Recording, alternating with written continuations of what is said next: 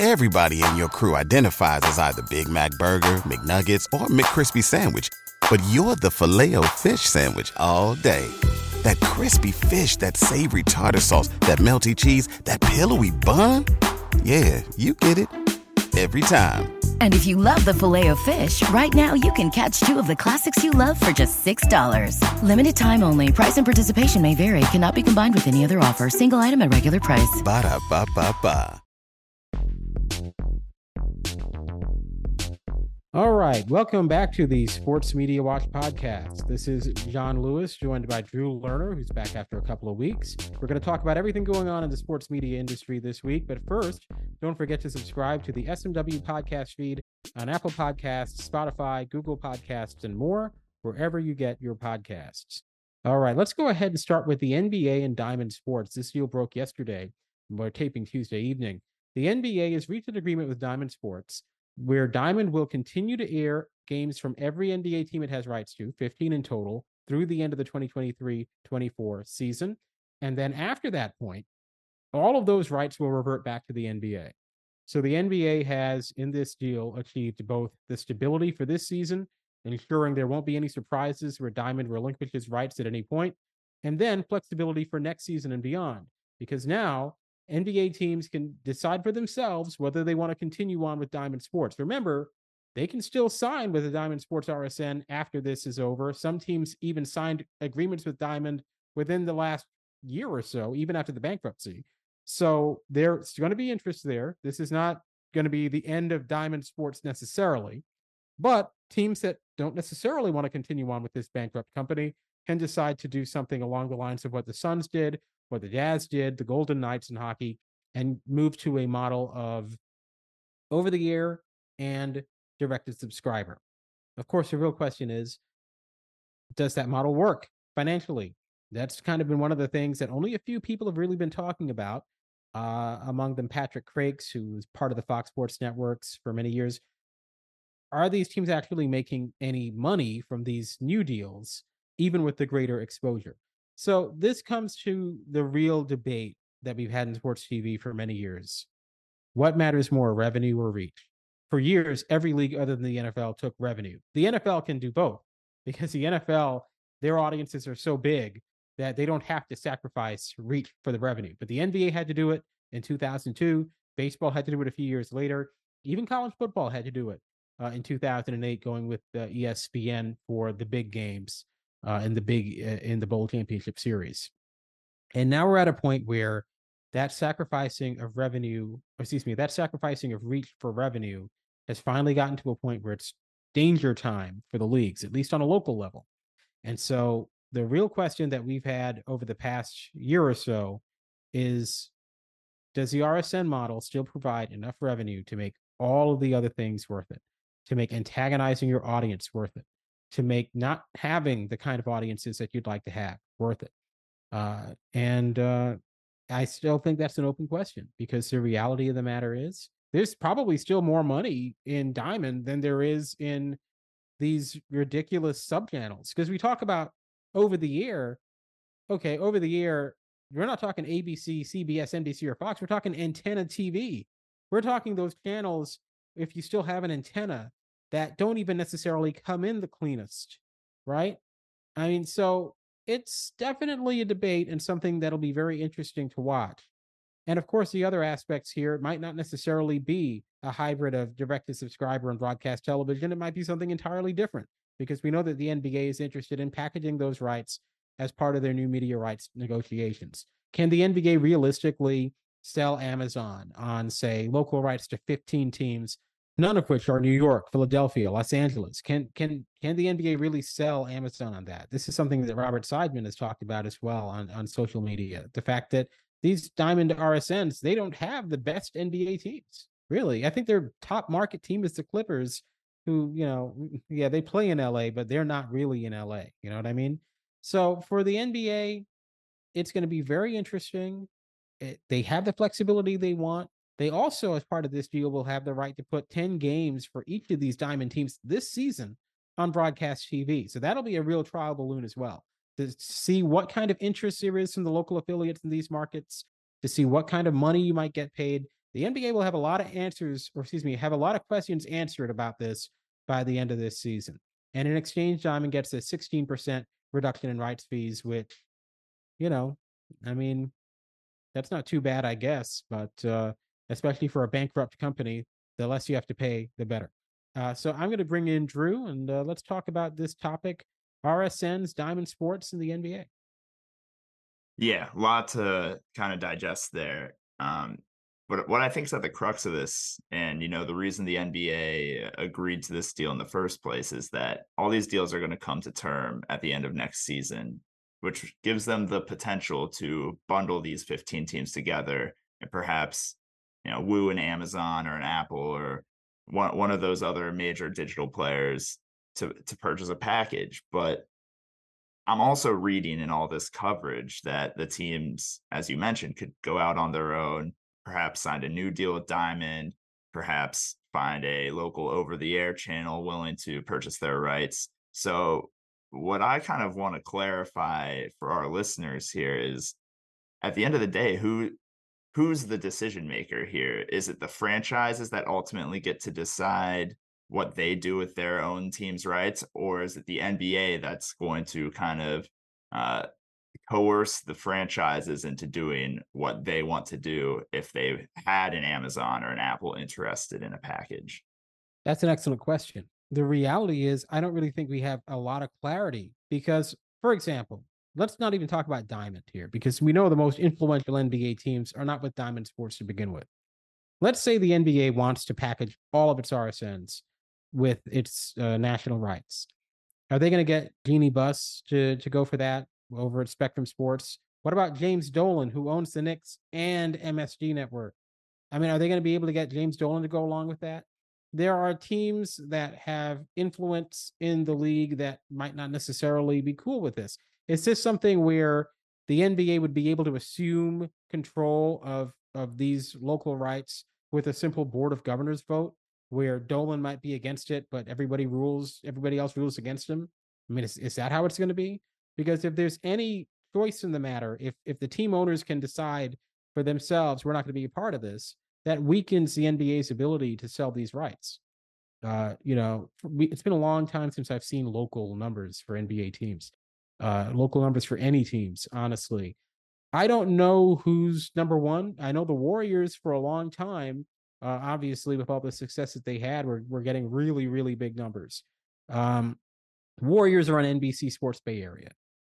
Do we think the Warriors are going to be saying, hey, let's just package all our rights together with like the Oklahoma City Thunder? Like, and how does it work financially? Because some local rights are more valuable than others. And if I'm the Warriors or I'm the Lakers or the Knicks, I'm going to expect a bigger cut of whatever revenue comes out of those local rights being a part of the broader T V deal. So I think there's been a lot of reporting on this topic that does not necessarily indicate the complexity of it uh, for the N B A. And I, I actually think there's a non-zero chance that a lot of these teams stay with Diamond because the money is going to be better.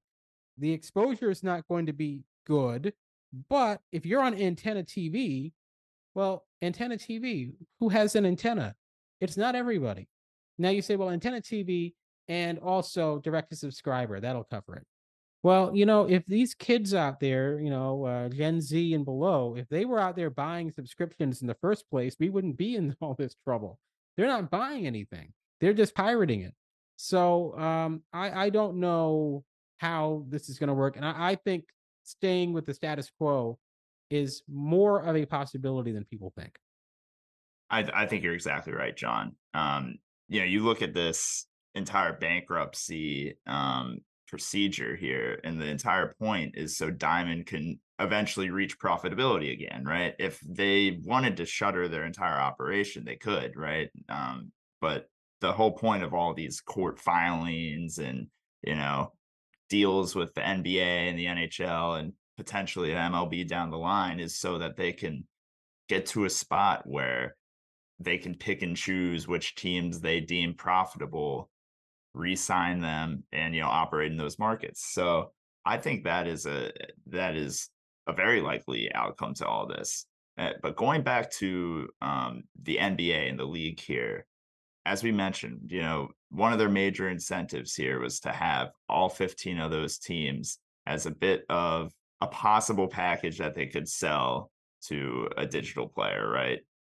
With each successive team that decides, hey, you know, we can get a few few more million here from Diamond or a few more million here from our local A B C or C B S affiliate or what have you, the value of having fifteen teams versus, you know, ten or eleven teams is substantial. fifteen teams is half the league. That's pretty attractive. Um, you know, when you're down to ten teams and those ten teams are Oklahoma City and Memphis, you know, it's not necessarily the uh, biggest draw. And I, I don't think the N B A, even if they were to bundle ten teams' rights together, uh, would really make up for the the rights that you would get from an R S N. Yeah. Yeah. And the reality is the league doesn't have as much leverage as I think people imagine, because the leverage is all based on the idea that these deals with over-the-air affiliates are better from a business perspective than the R S N deals, but they're not. You're getting less money. Their ratings will go up, but you're not going to be able to make enough from ad sales to to make up for the amount of money that, you know, you're sacrificing. So I think especially for those teams that Diamond doesn't want, right? Diamond's trying to get out from under some of these deals, right? It's not the teams that want to get out. In some cases, it's Diamond that wants to get that that wants to get out. So once you get to those teams, Amazon's not going to be clamoring for them, as you said. Um, there's not going to be some kind of, hey, you know, I'm, I'm Jeff Bezos and I love the New Orleans Pelicans. You know, that's not going to happen. So I don't know. I, I, I think very much as fans, there's a kind of an idea that whatever is best for the fan is best financially, but that's often not true.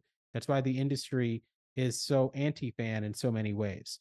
The money is in a lot of things that don't benefit the fan. The money's in blackouts to protect those R S N contracts. Yeah, you know, you think about it and it, it seems very counterintuitive that, you know, there's a reach versus revenue trade-off, right? Where if you limit your reach, you're actually going to get paid more than if you expand your reach, right? That makes no sense, but that's how the business has operated based on this exclusivity model that is a part of this, you know, a, a part of the cable bundle, right? John, I do want to get to another aspect of this reporting, which is that there will be a deal in the coming weeks, reportedly with the N H L, that will look similar to this N B A d- deal. The N H L currently has eleven franchises tied to the Bally Sports R S Ns. Major League Baseball, on the other hand, is a huge question mark. Um, obviously, Diamond Sports had a bit of a contentious relationship with the M L B last season when they ceased rights payments for the Padres and the Diamondbacks. Uh, those rights reverted back to the league. Middle of the season, M L B had to scramble. They were prepared, but they had to scramble to distribute those games to the fans in the local markets.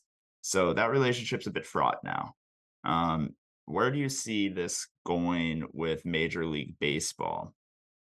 Well, baseball has more skin in the game than anybody because they make more of their revenue from local rights than other teams or other leagues do, and their ratings are bigger locally. It's a very interesting thing because for baseball, we talk about reach versus revenue. Well, baseball's reach and revenue are higher than the other leagues when we talk about the local rights. So, you know, obviously, I think baseball could probably get more on, on the open market than the N B A could in, in some of these markets. I mean, certainly, based on their local numbers, but they also have more on the line because the N B A can't afford the haircut of being on local T V, uh, local over-the-air T V that, that does not pay the way that an R S N does.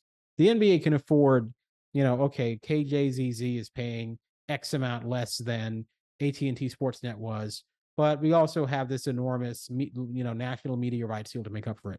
Baseball does not. You know, baseball is getting, you know, kind of a pittance, honestly, nationally, one point six or seven billion across all of its national partners. That is not enough to sustain a thirty team league in twenty twenty-three. Uh, so there's a lot more at stake for baseball. And especially since they're not going to just abandon the the the the supremacy of local rights. They're not going to just suddenly decide, okay, we're a national league now, and we're going to give all these exclusives to all of our networks. And, you know, they're not going to do that. So it behooves baseball to either ensure that the R S N model remains alive or to find something better. I know that there's been this idea that baseball, which of course, Major League Baseball has this history of technological advancement when it comes to streaming, when it comes to producing its own broadcasts. I mean, they built the entire infrastructure of the streaming business. There's no Hulu and Netflix and all of these things without M L B Advanced Media, right? So baseball knows how to create the platform. I think that is something that they're thinking about doing. I mean, I'm not, you know, just coming up with that. I've seen that in, in, in the reporting.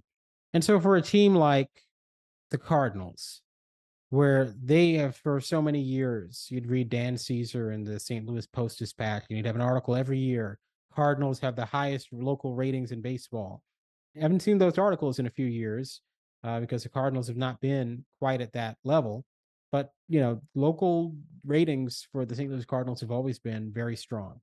For a team like that, are they really going to be interested in moving away from the current model and experimenting, even with baseball's history of creating its own platforms? And do you really want to experiment with something new, especially since there's no national media rights deal set to rescue you? For the N B A, for all the talk, all the speculation, all the signs that maybe things are not quite as honky-dory, Uh, in terms of the in terms of media rights as people might have expected, I think we all still expect the N B A to get a nice a nice big payday uh, next year.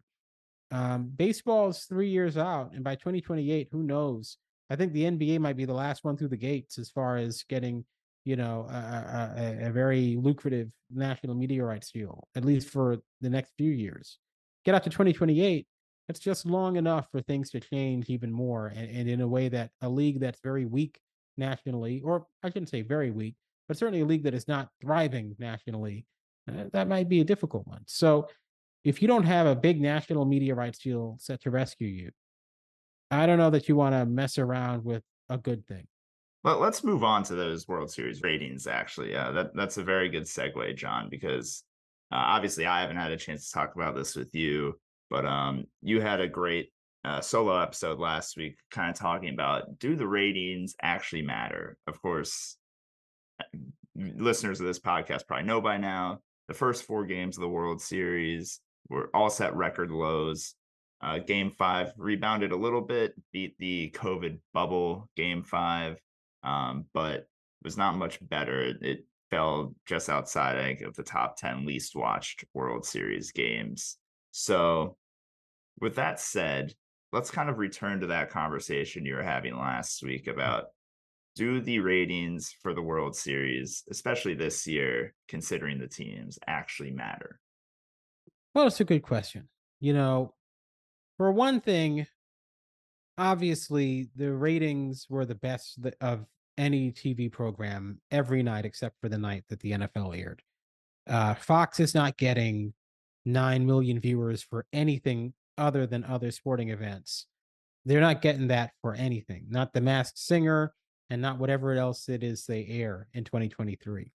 Um, so beyond that, it's also just one year. The Yankees might be in the World Series next year. You know, the Dodgers might be. The Dodgers probably should have been in a few World Series over the past few years and didn't make it. You never know, the Cubs might be. They had a good finish last year. They're bringing in Craig Counsell this season. So you can't make any judgment based on one year. Um, but I think that's different than saying the ratings don't matter. I think the ratings need to be understood in context. It's not the end of the world. Baseball's not dying, or baseball's not dying any more than it was before. Uh, not that I think baseball's dying, but, you know, I mean, I guess you could make an argument for any sport in this era that there is, you know, it's no one is thriving really except for the N F L. Um, so do the ratings matter? I think they have to be put in the proper context. And I do think it says something. I do think it matters that, like I said, twenty percent decline from last year, not a twenty percent decline from nineteen ninety-six, right? Not a twenty percent decline from Cubs uh, winning in twenty sixteen or the Red Sox in two thousand four, twenty percent decline from last year. The T V industry has changed a lot in the last few years. The T V industry has changed enough in the last few years that even a comparison to twenty eighteen is a little shaky. Like, I, I mean, the T V industry has changed so much in the last few years that you could look at an audience of eleven million viewers, pretty poor back in less than a decade ago, and you could say, that's not that bad. In fact, that's pretty good. But the industry has not changed that much in one year, right? We're talking about one year, and you're talking about a twenty-three percent decline from Phillies Astros a year ago. Anytime that you can see a twenty-three percent decline in one year, and you're not talking about some kind of historic high the prior year, it was an ordinary year. Phillies Astros, frankly, it was on the low side. One of the, actually, Phillies Astros was the second least watched World Series of all time. Uh, but obviously, by today's standards, eleven point eight million is pretty good. Uh, so it was not some kind of historic high or anything. And if you're declining twenty-three percent in one year because it's the Rangers and Diamondbacks, well, that's kind of a problem. You shouldn't see a twenty-three percent decline just based on matchup alone. Now, Nate Silver took a lot of heat. Nate Silver takes heat for everything. Now, people love to to to rip on him. They get cheap clicks for writing articles, dunking on him, and all this nonsense. Nate Silver was completely correct. He said, on paper, this looks like one of the least compelling World Series in yada, yada years. And guess what? It wasn't compelling. Game one was great. If the whole series had been like game one, we were talking about a different series. But game two was a blowout. Game three was close, but not interesting. Game four, a blowout. And game five was a really strong game for the first uh, six, seven innings, you know, zero, zero. But by that point, people had lost whatever interest they'd had. And of course, game five was also the most watched of the series. So the fact that it was a good game, uh, you know, but um, maybe that helped. But it was just not a very compelling series. And that could have had something to do with it. But I definitely think that anytime you go in one year, you're losing nearly a quarter of your audience because you have two teams that people don't know, aren't interested in, don't think are great. Well, that's on baseball to fix. And I think the ratings can bring out, you know, that which needs to be fixed.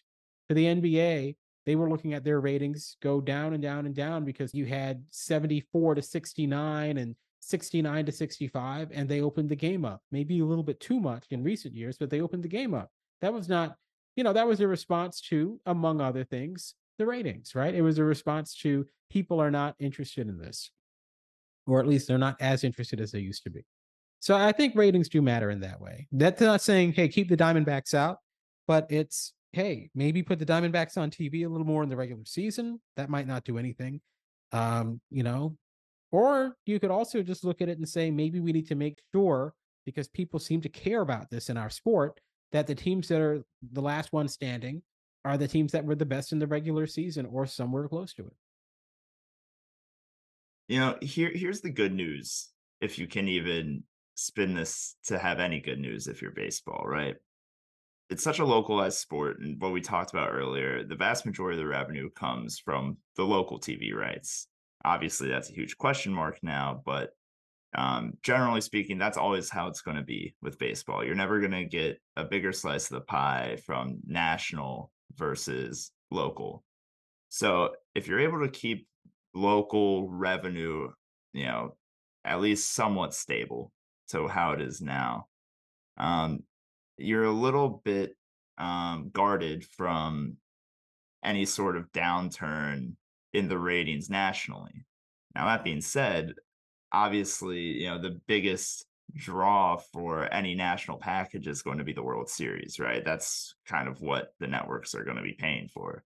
So if the World Series is declining double-digit percentage year over year from a very average matchup last year, you know, as you said, second lowest rated uh, World Series of all time, just ahead of the COVID year, that's not good, right? You know, your main, you know, your your crown jewel, for lack of a better term, that that's what the networks are paying for, and they're not yeah. getting their full value from that. So uh, it's a mixed bag, right? Because you're never you're never going to get a lot from that national deal for your baseball, but you you know you're not helping yourself by uh, by not having good uh, national numbers, especially for the World Series.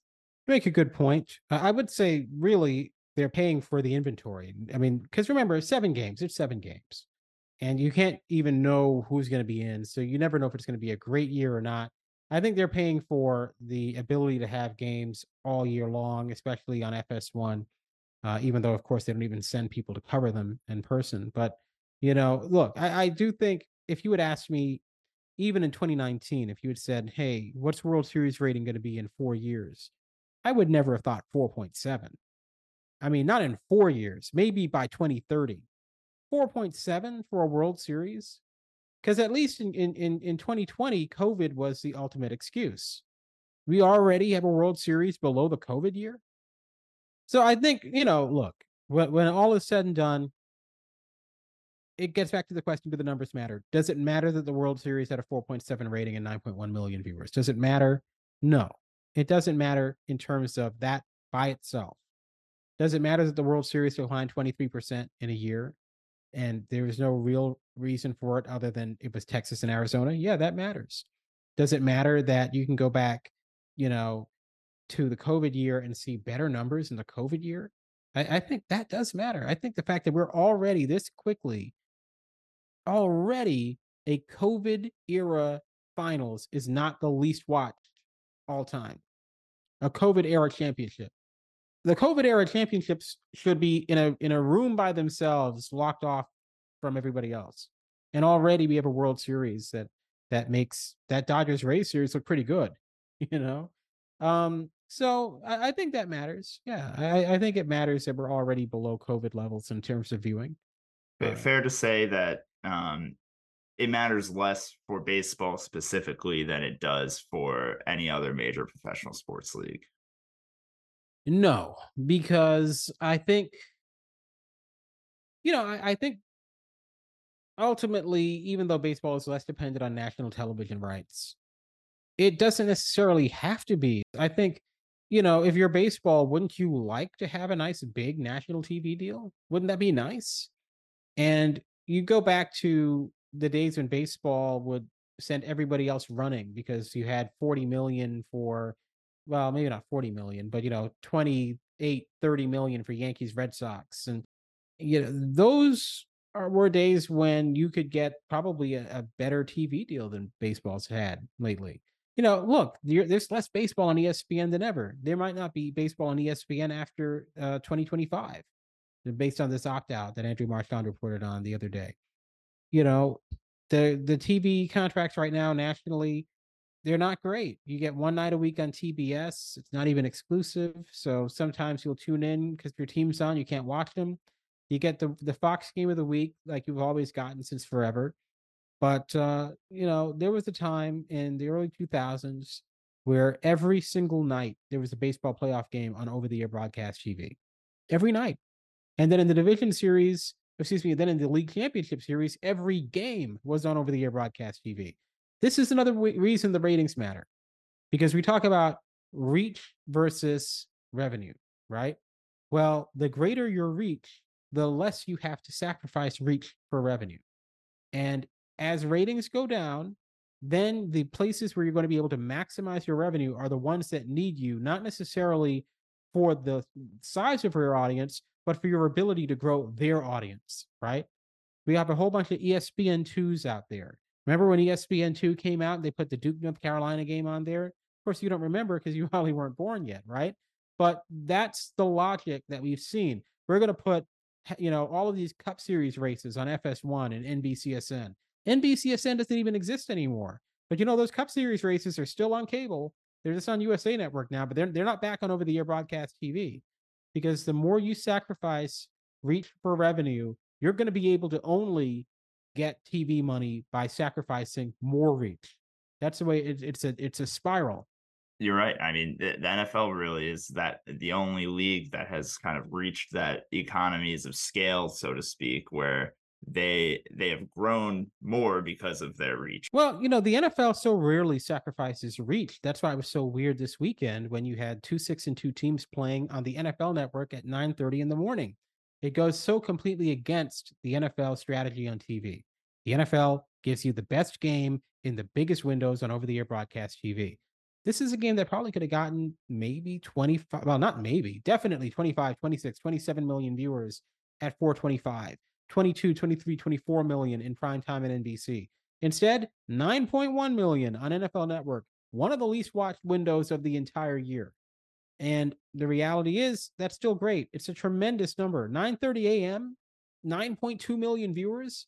But remember, they sacrificed upwards of fourteen to fifteen million viewers. They shrunk the audience by more than half to put this game on in Frankfurt at nine thirty a.m. on the N F L Network. That's something Adam Silver or Rob Manfred would do. That's not something the N F L does. The N F L, very oddly, and I understand, because the N F L has reached a point where they can do this for a game or two, right? But it's it's very much not in keeping with their strategy. You're right. I mean, pretty much every time we've seen a you know, London series game or these Germany games, it's, you know, a matchup like, you know, the Browns versus the Cardinals, mm-hmm. right? It's something that would not rate, would go to eight percent of the country or something during the Sunday one p.m. window. And now, oh, we're going to put it at nine thirty. We're going to get five million viewers for it. We're actually increasing our reach that way because no one was going to watch this game anyway. Right. Uh, but you're right. For the first time, this is actually a marquee matchup, a matchup that would have more than doubled its viewership had it been in a normal window. I mean, this was by far the best game of the week, right? Like, no questions no. asked, at least on paper. On paper, because Cowboys, Eagles. I mean, remember, the N F L had such a stacked lineup. They still had Cowboys, Eagles in that four twenty-five spot. Yeah. And they still had Bills, Bengals in prime time. True, true. All right. So Cowboys, Eagles, you know, arguably a bigger game. But in, in terms of, you know, marquee matchups this season, in the A F C especially, this is one of the matchups everyone wanted to see. Um, you're putting at nine thirty, you know, even the most hardcore fans, some of them, you know, they're not going to be able to watch the game at nine thirty. People are out doing things Sunday morning so they can go watch football all day, the rest of the day, right? They're getting their errands done. So um, it, it was, you know, kind of a bucking of the trend for the N F L by doing this. I don't anticipate, maybe they didn't anticipate going in that this would be such a huge matchup. Um, they would have had all, to. Yeah, they, you're right. They would have had to. But it's certainly, you know, The the Dolphins were more of a question mark than the Chiefs, but you know, putting the Chiefs uh, over in Frankfurt, Germany, you're you're risking a you know actually putting a, a good game over there. Uh, you know, just knowing Patrick Mahomes is is is going overseas. Well, it's Mahomes, it's Chua, it's Tyreek Hill, and his history with Kansas City. Even if they weren't both six and two, that's a high quality matchup. Yeah. And you think about what they've got this week: uh, Jets, Raiders. They've got. You know, uh, in, in the four twenty-five window, they do have the Cowboys, but the Giants are playing them. And the Giants, you know, obviously with the injury now to Daniel Jones, they're even more uh, in, in a struggle than they've been. And uh, then the Broncos are on Monday Night Football, which is really unfortunate. I don't know why they put the Broncos there. So it's not a strong week of games coming up here. And of course, you know, maybe Dolphins Chiefs would have been nice for week ten and not week nine, right? I mean, because again, anyone could have told you, Cowboys, Eagles, Bills, Bengals, Dolphins, Chiefs. They were all going to be good. Maybe you don't put them all in the same week, right? That's maybe stacking it a little bit too much uh, if you're the N F L. Yeah, and it kind of um, goes to more of the macro strategy of the N F L's scheduling, right? Um, mm. We know in recent years that they've tried to front load some of their good games uh, to really build momentum for the season uh, right off the bat.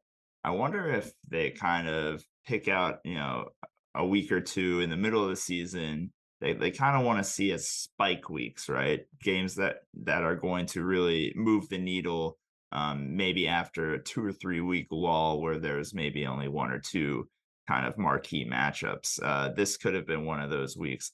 Obviously, I'm not sure what the N F L's um, strategy is when it comes to scheduling uh, on that level, at least. But um, it seems, you know, reasonable that they would maybe want to stack one or two weeks throughout the year to try to, uh, you know, maintain that momentum. Yeah. And, I, you know, I forgot, uh, speaking of stacking, they stacked the bad matchups uh, all over the national windows this week. Panthers Bears gets it started on yeah. Thursday night. Uh, yeah, that's, boy. If, if, if you ever wanted to pick a week to tune out of the N F L, this uh, this would definitely be the week. Yeah, yeah. And uh, it's not like there's any N B A, really. The N B A's abandoned Thursday nights. The World Series is over. Boy, and there's nothing else on T V. There's no Friends and uh, Friends and what? Uh, Inside Schwartz, Will and Grace, and Just Shoot Me. Boy, it'd be nice to have that back this week. Uh, we don't have that. Uh, but yeah, that's going to be interesting. One thing to note, we're taping Tuesday evening. There's no ratings, so I can't tell you what Cowboys Eagles did. There's been a Nielsen delay. Those numbers should be out right around the time the podcast is out Wednesday morning. All right. Well, that'll do it for us this week. I do uh, want to welcome Drew back. Drew, you were off for a couple of weeks on, on vacation. And, and how was that for you? Ah, uh, you know, it, it was uh, it was quite a fun, exhausting, uh, very worthwhile trip. Um, able to hit, you know, four different cities over in Europe. Even got to watch a little bit of N F L Red Zone in a bar uh, in Istanbul. So, you know, the N F L is is spreading globally. I did not expect to find um, a bar showing American football in Turkey, uh, but you know, my N F L addiction shows no limits. We found the bar, uh, enjoyed one, maybe two beers uh, during our time, during our four or five hours there, and uh, and really had a had a great time uh, ingratiating ourselves in the local culture. Yeah, wow. Uh, sounds like a fun time. I did some traveling of my own. Uh, you went to Europe. I went to Chicago. Uh, and for me, uh, this was a two and a half hour trip, and two and a half hours up, two and a half hours back on the Amtrak. And I'll tell you, it was definitely more exhausting than whatever number of hours you spent in flight.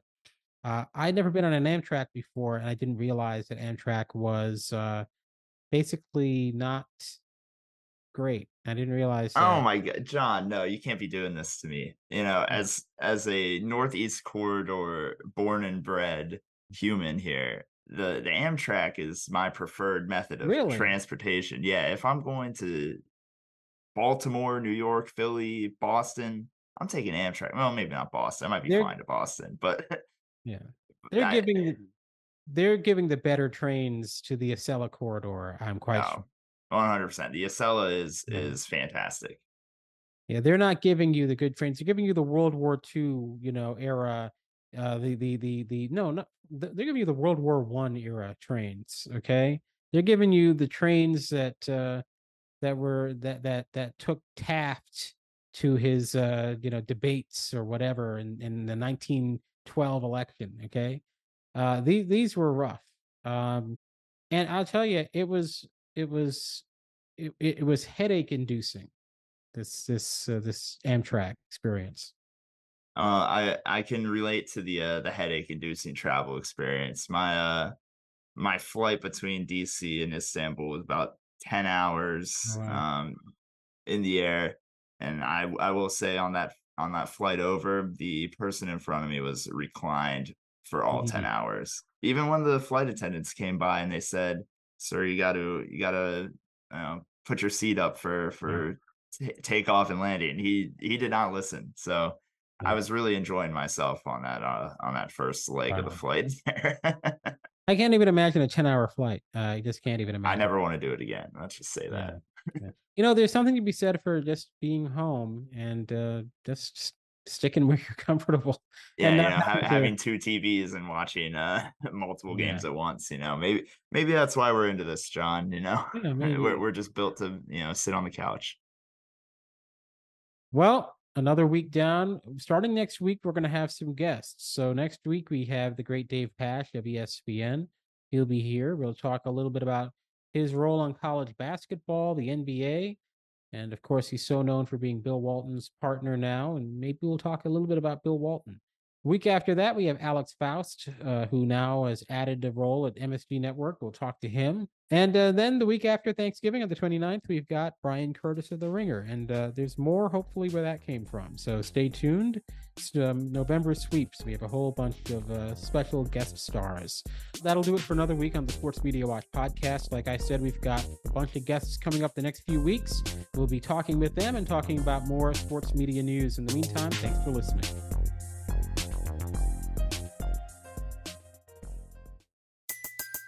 Everybody in your crew identifies as either Big Mac Burger, McNuggets, or McCrispy Sandwich. But you're the Filet-O-Fish sandwich all day.